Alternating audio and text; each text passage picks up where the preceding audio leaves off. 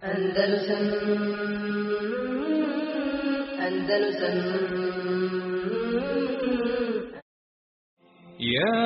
أرض أندلس الحبيبة كلمي إني بكيت على فراقك فاعلمي لن تنسيني الأيام صوتك عندما ناديتني فصمت لم أتكلم وقعدت عن أرض تبات عن ربا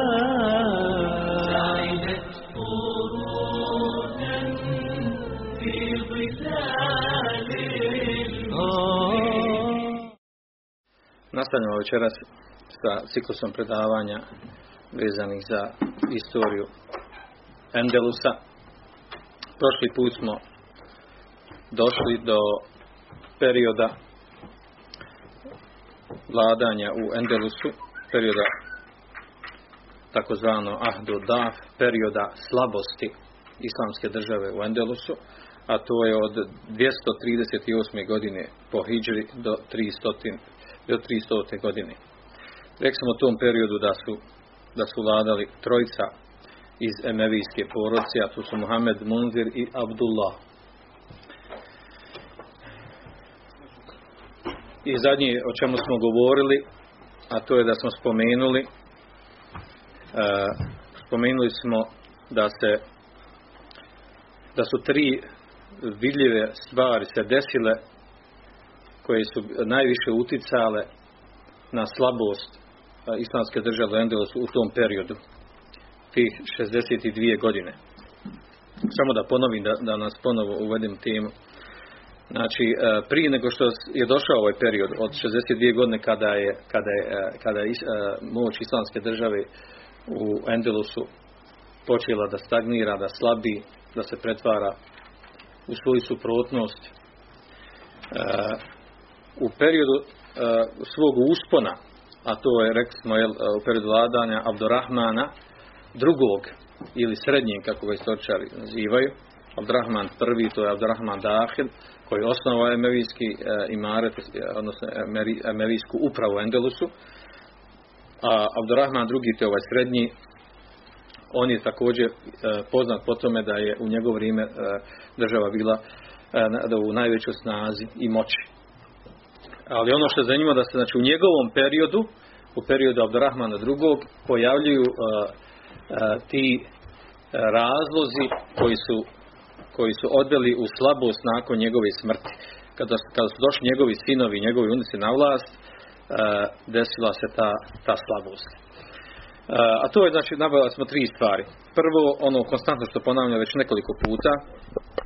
nekoliko puta ponavljamo da muslimani u Endelusu, a u stvari to je i istorija koja se ponavlja svugdje muslimanima u svijetu i čak dan danas, a to je kada se muslimani predaju dunjaluku, uživanju, luksuzu,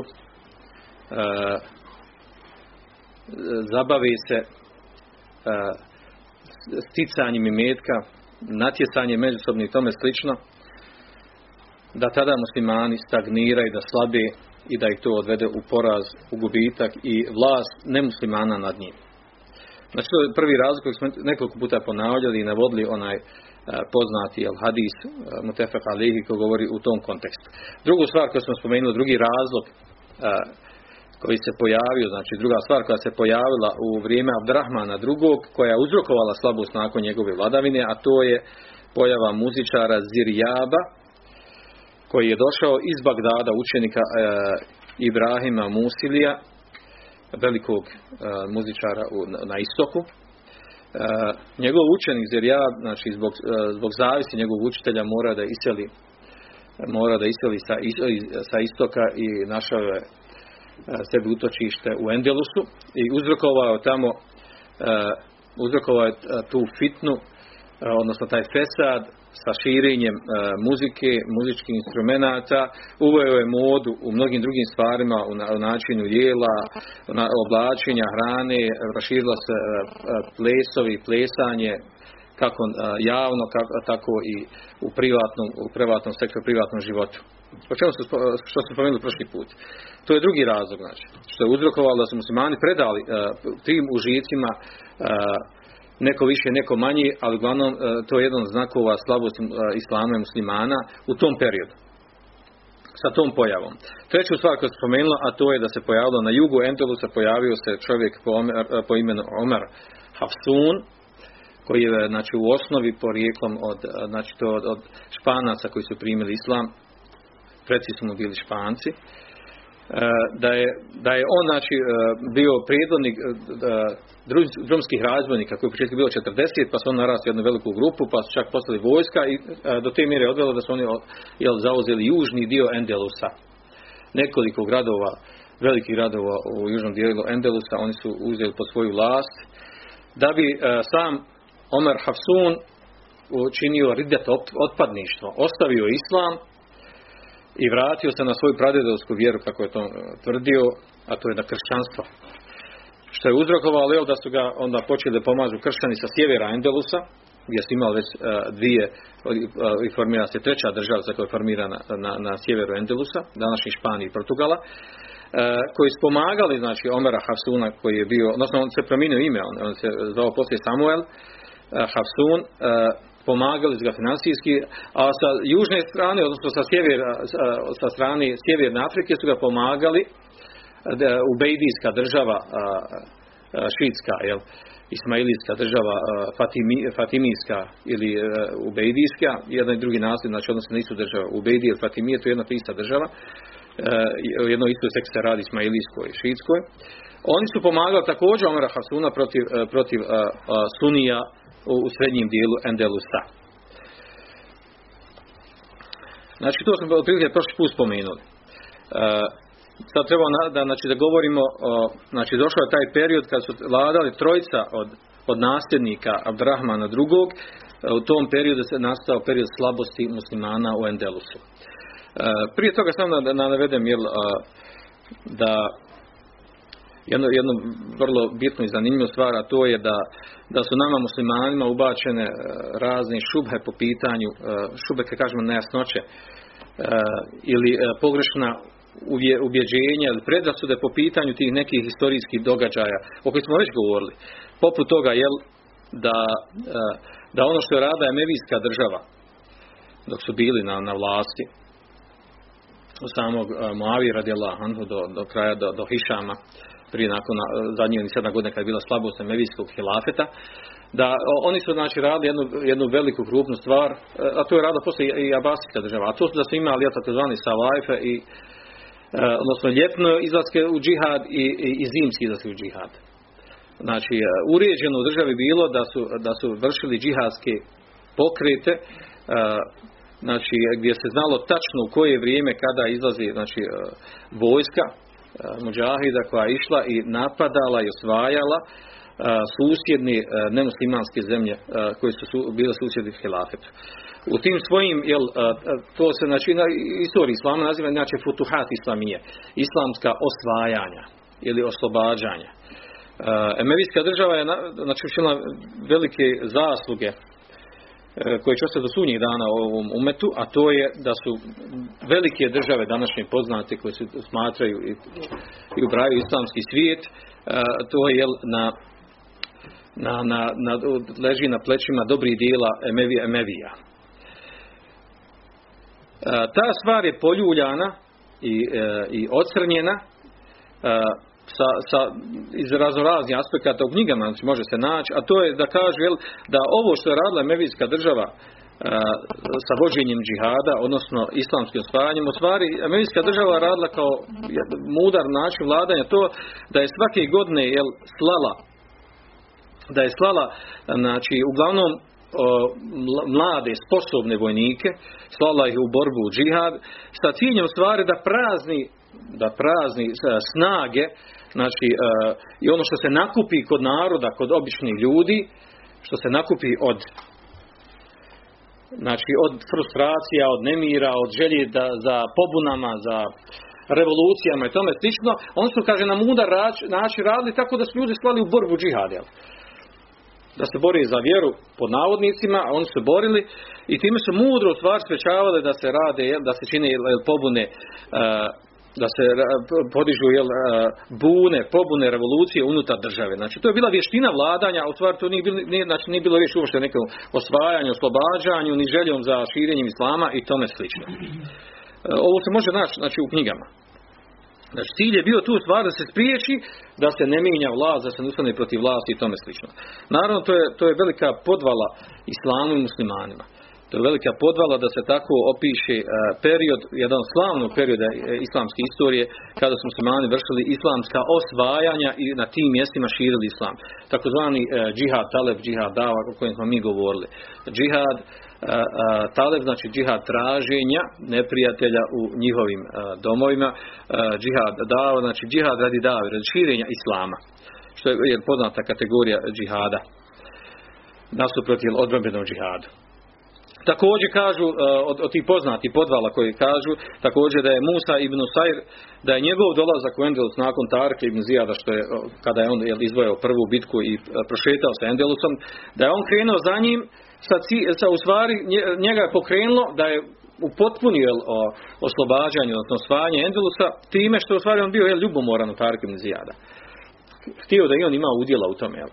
Htio da u stvari on prigrabi sebi tu slavu osvajanja Endelusa, zbog zavisti i ljubomore on je ušao u to, a ne zato što on htio da širi islam, da uzigne islam, da proširi islamsku vlast, da proširi vladanje, proširati i tome slično, nego to su više ganjanje svojih strasti i podložnost strastima. Ovo je stvar se znači nalazi u knjigama, ovako se opisuju, pogotovo zapadne knjige, zapadna literatura, ovako opisuju muslimanska osvajanja. Također kažu recimo za Abdurahmana Dahila, pričali smo o njemu jednom kompletno predavanje i više, da je njegov u stvari dolazak kada je pobjegao od Abasija, pobjegao iz Šama, odnosno iz Iraka kada je pobjegao u Endelus, da je njegov dolazak u Endelus u stvari bio samo radi traženja vlasti. Njemu cilj bio da osvoji vlast, bude na vlasti, kakav islam, kakva širenje islama, znači njemu je cilj bio njegova lična strast, zadovoljstvo da vlada nad ljudima. Time oni koji pišu na ovakav način želi da omalovaže i da spuste ono što se desilo kroz istoriju islama i te velike događaje kroz istoriju islama da spuste na najniži nivo strasti i on to mjeri prema svom načinu vladanja i upravljanja državama. Naravno, istina je nešto drugo. O čemu se radi? Orientalisti i slični njima koji pišu o ovim stvarima, oni nikako ne mogu da sebi stavi predodžbu da može neko da izdvaja svoj imetak, da troši svoje vrijeme, svo svoje vrijeme u životu, da daje svoj život zbog nečeg drugog ili zbog nekog drugog. Odnosno, radi Allahovog zadovoljstva, radi dženeta, ulaska u dženet. Oni to ne mogu nikako da prihvate i da uzmu kao osnovni motiv, poriv i razlog muslimana ili muslimansko vojskovođe da ulaze u slične ratove. Nego oni to spuštaju na niže grane gdje u stvari podvaljuju muslimanima, a tu muslimani prenesu, često to prenose u našoj literaturi, u islamskim školama se prenosi iz knjiga orientalista. I prenosi se ono što su oni rekli, da bi bili objektivni dostupni, prenosi što su oni rekli i onda se širilo na takav način ovakva pogrešna poimanja. Znači, orientalisti to ne mogu shvatiti zato što nosi u sebi kufr. Znači, oni ne znaju šta je dženet, ne priznaju dženet, a ako pripišu to, onda kažu da su fanatici, da to nisu normalni ljudi koji žele da poginu i traži šehad i tome slično. Uglavnom, znači, spuštaju na niži nivo ono što se desilo kroz istoriju islama. A dovoljno je to da imamo jedan kuranski ajet koji je kao neko pravilo kroz istoriju. A to je da Allah šanu kaže inna Allahe la yuslihu amel al mufsidin. Allah šanu neće dat hajra, dat valjanosti u dijelu onih koji čine fesad. Da su emevijski vladari činili fesad sa svojim osvajanjima, da im je bio cilj fesad, a ne hajr, znači ne bi to moglo trajati, ne bi ta stvar mogla trajati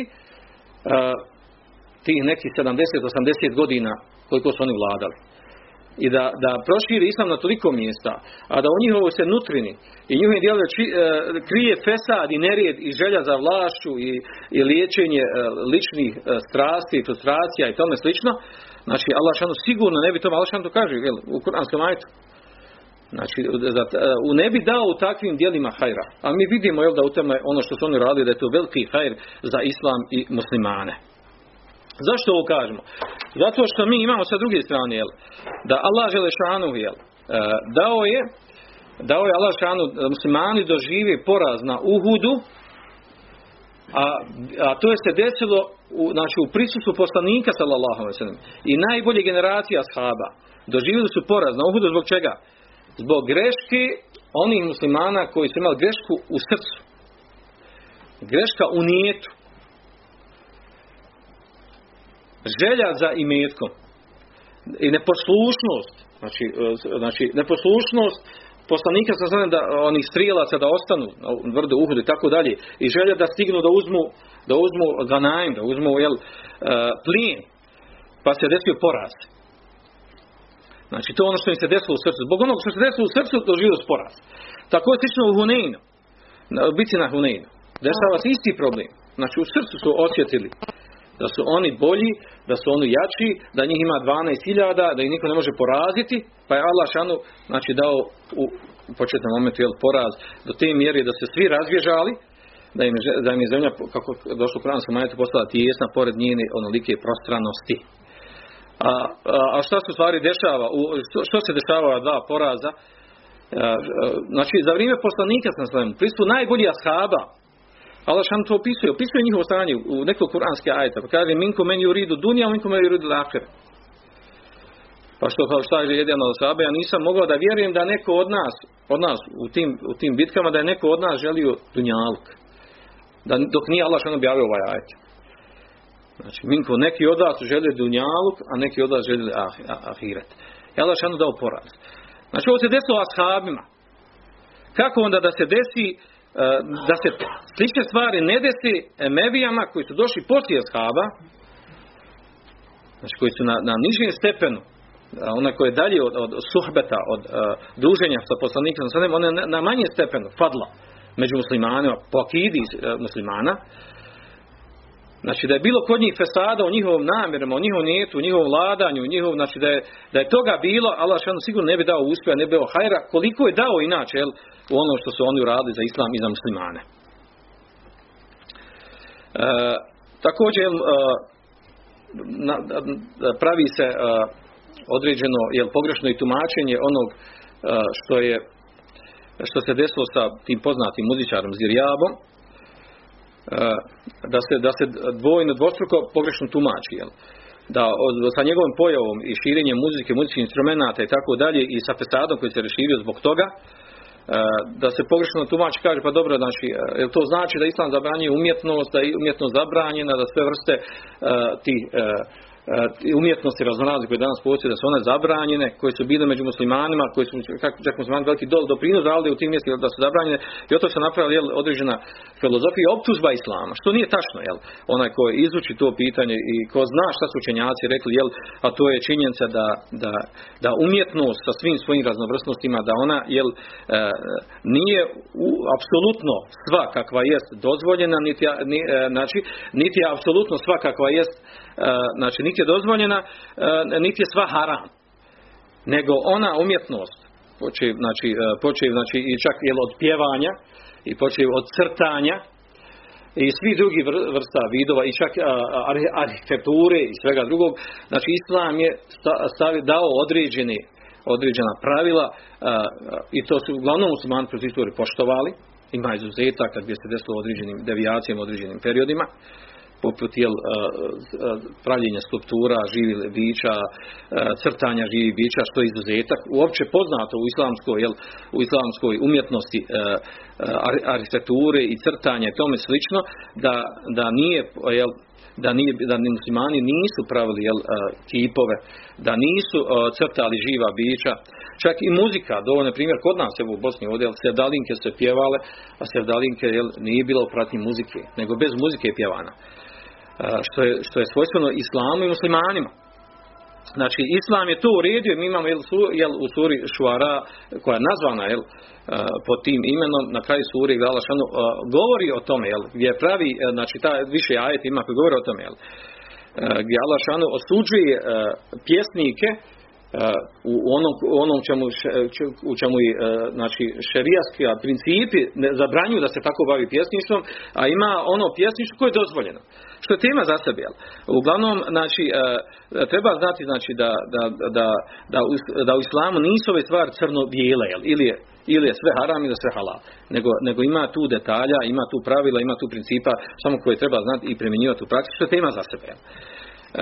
Nakon ovog, da se vratimo na ono što smo započeli, što sam malo prije spomenuo, taj od prethodnog predavanja, znači kako smo smali došli u period slabosti od 238. godine po hidžri u Endelusu do 300. godine. Znači u tom periodu kada su vladala ova trojica namjesnika, spomenuo sam, znači Mohamed Munzir i Abdullah, znači Mohamed ibn Abdurahman, znači sin ovog Abdurahmana II, srednji, koji je bio da na vrhuncu moći, prvi je on bio. I ono što je zanimljivo, znači sve trojica ovih vladara, kako su i opisali historičari muslimanski, su bili na velikom stepenu odgovornosti, salaha, valjanosti, pravednosti i tome slično. I onda se postavlja pitanje, dobro, kako se pojavila slabost unutar muslimanske države.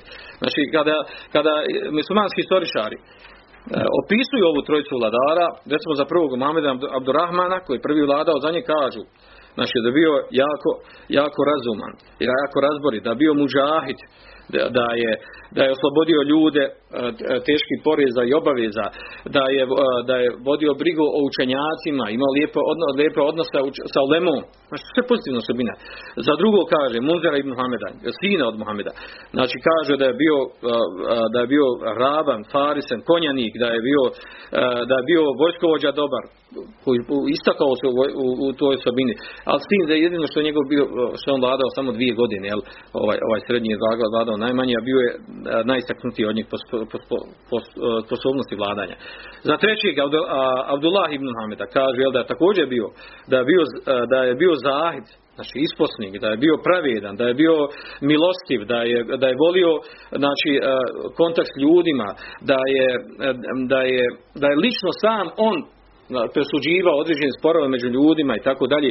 Znači, jako je bio zainteresan da što bude bolje stanje. Onda se postavlja pitanje, pa dobro, gdje je bila, šta su bile te slabosti kod ovih vladara, pa se desila ta slabost u islamskoj državi koja je odvela do ono što ćemo dovesti, u kakvom je stanju bila islamska država u tom periodu. Problem, znači, uglavnom se može, historično navode više stvari, ali najistaknutiji su 2 stvari koje se desile kod ovih vladara. I pored njihove valjanosti sa šerijatske strane, znači 2 stvari su jako vidljive. A to je prvo da su sve trojica bili, sa nekim izuzetkom ovog srednjeg, on je bio malo bolji od ostale dvojice, znači jako bili slabi u sposobnosti upravljanja i vođenja države. Znači tu su imali nedostatak. A u stvari ispravan, valjan vladar i namjesnik mora da spoji između 2 stvari, između takvaluka i da bude na kefajetu, kako se kaže na arapskom, odnosno da bude dovoljno sposoban da radi onaj posao koji mu je dat u ruke. Kada jedno od ovog dvoga fali, onda se desi poremećaj u upravljanju i vladanju. A ono što njima falo, znači njima je falo taj kefaj, znači nisu imali dovoljno sposobnosti u upravljanju državom. Tako da se desio taj raskol koji ćemo poslije spomenuti. Druga stvar koju navode učenjaci za taj period, da se narod, dok su njih trojica vladali, da se narod promijenio, da narod nije bio isti kao u periodu Abdurahmana II ili srednjeg. Odnosno, čemu se radi? Da je narod u periodu ove trojice vladara bio odgajan na nemarnosti, na lijenosti, na prepuštanju dunjaluku, na ljubav prema dunjaluku i svim osobinama u ovom kontekstu. Za razliku od naroda koji je živio prije njih za vrijeme Abdurahmana II, koji je bio znači odgojen na zalaganju, na žrtvovanju za vjeru, na džihadu, borbi, na sticanju znanja i tome slično. Znači potpuno se govorimo da je većinski dio naroda u tom periodu. Glavno te dvije stvari navode kao suštinski razlog, pored ostalih razloga, zašto je došlo do slabosti u ovom periodu od 62 godine u kojem se vladala ova trojica vladara. A o čemu se, gdje je odvela ta slabost o kojoj mi govorimo? Šta su ti znaci te slabosti i koje su posljedice te slabosti bili za vrijeme, znači do 300. godine po hidžri? Prva stvar što se desila to je da su skoro svim muslimanskim tim manim pokrajinama ili kantonima ili oblastima, ili tada su bili gradovi sa okružnim dijelom oko grada, da se desila nekakva pobuna. Došlo su do pobune od strane vladara koji su lokalni vladara u 3 mjestima. Najpoznatija ta pobuna, nju smo već spomenuli, a to je pokret ovog Samuela, odnosno bivšeg Omera, koji je vratio se kršćanstvu, Omera Hafsuna. Njegova pobuna, do te mjere kada je on 286 i izjavio da se vratio svojoj pradjedovskoj vjeri. Njegov pokret je bio najjači, najveći, čak je zauzeo većinu južnog Endelusa i većinu gradova, tih većih gradova u tom dijelu Endelusa. Znači do te mjere ta slabost odvela da je vlast koja smatra emevijskom vlašću u Endelusu, da je ona samo vladala gradom Kurtubom, kao glavnim gradom. Znači nije nad ostalim ovlastima gradova uopšte nije imala vlasti. Odnosno, grad Kurtuba i okolina oko Kurtuba nisu predstavljali osim 1/10 tadašnjeg Endelusa kao islamske države. Znači, dokazivalo stvar, znači, pazite, kada se jedna država razbije na više oblasti i svaka ta oblast, svaki grad vodi svoju politiku i neposlušnost ispoljava, čak borbu i rat protiv centralne vlasti, znači to kaže na slabost države i slabost vlasti. S druge strane, sa sjevera pojavljuju se 3 kršćanske države. Aragon, Leon i Nazar. 3 države se pojavljuju, koje su već razvile, koje su postale, najveća od njih je bio Leon. I one su napadale, sa sjevera su napadale na najbliži muslimanski pokrajine. Do te mjere da su ugrožavali muslimani, da muslimani nisu imali odgovora, ta muslimanska mješta susjeda nisu imali odgovora na njihove napade i doživjeli su gubitke, poniženja i tome slično. Problem je tu što se dešava također 260. godine po hidžri, pojavljuje se na sjeveru Afrike, pojavljuje se ona poznata Ubejdijska država, svjetska Fatimijska država. Tada se oni pojavljuju, što u stvari, oni se ispoljavaju veliko neprijateljstvo prema sunijama, što je poznato kroz istoriju.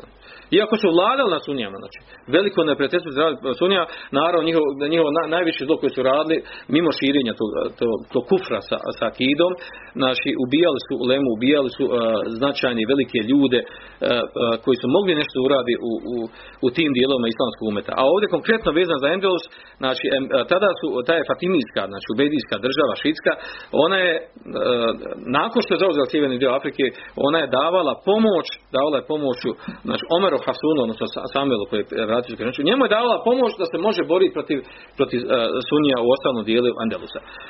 Što u stvari sve ovo što je spomenuto ukazuje da je nastao blagi haos u Endelusu. Znači stanje koje je da je nastalo duže tako da živi, znači dovelo bi do toga da postoje velika opasnost da kršćanske ove države 3 spomenuti da su mogli sa sjevera doći i da zauzmu potpuno Endelus i da uzmu svoje ruke.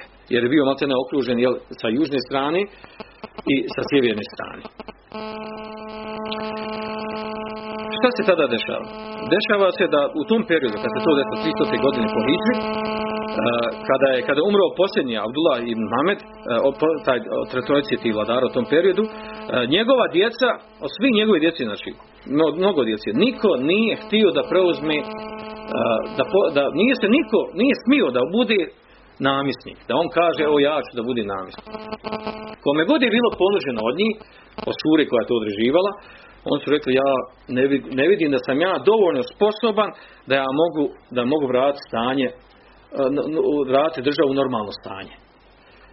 Vidio se, znači, da je velika odgovornost zato, i nisu sebe vidjeli da mogu to raditi.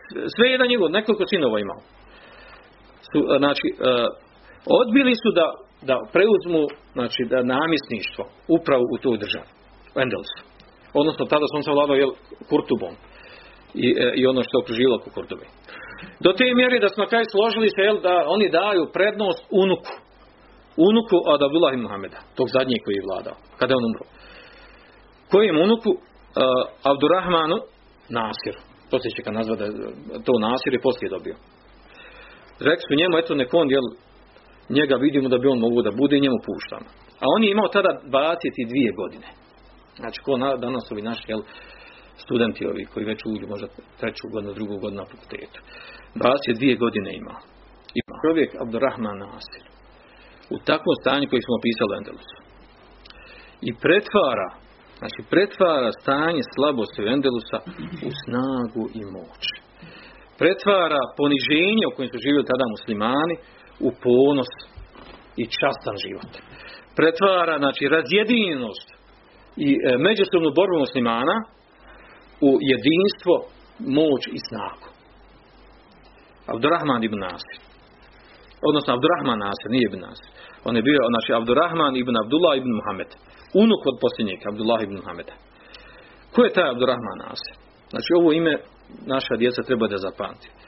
Ovo ime, znači, treba govoriti našoj djecu. Porda Abdurahmana Dahila, Abdurahmana Gafiqija i drugi o kojoj smo ih spominjemo. Znači, ova osoba zaista zaslužuje da se po njemu djeca nazivaju, da naša djeca znaju ko je on, kako je vladao, kako je došao na vlast, šta je uradio, kakav je to čovjek bio.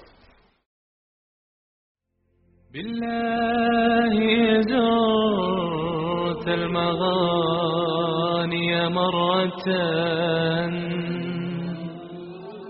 عرج على أهلي هناك وسلمي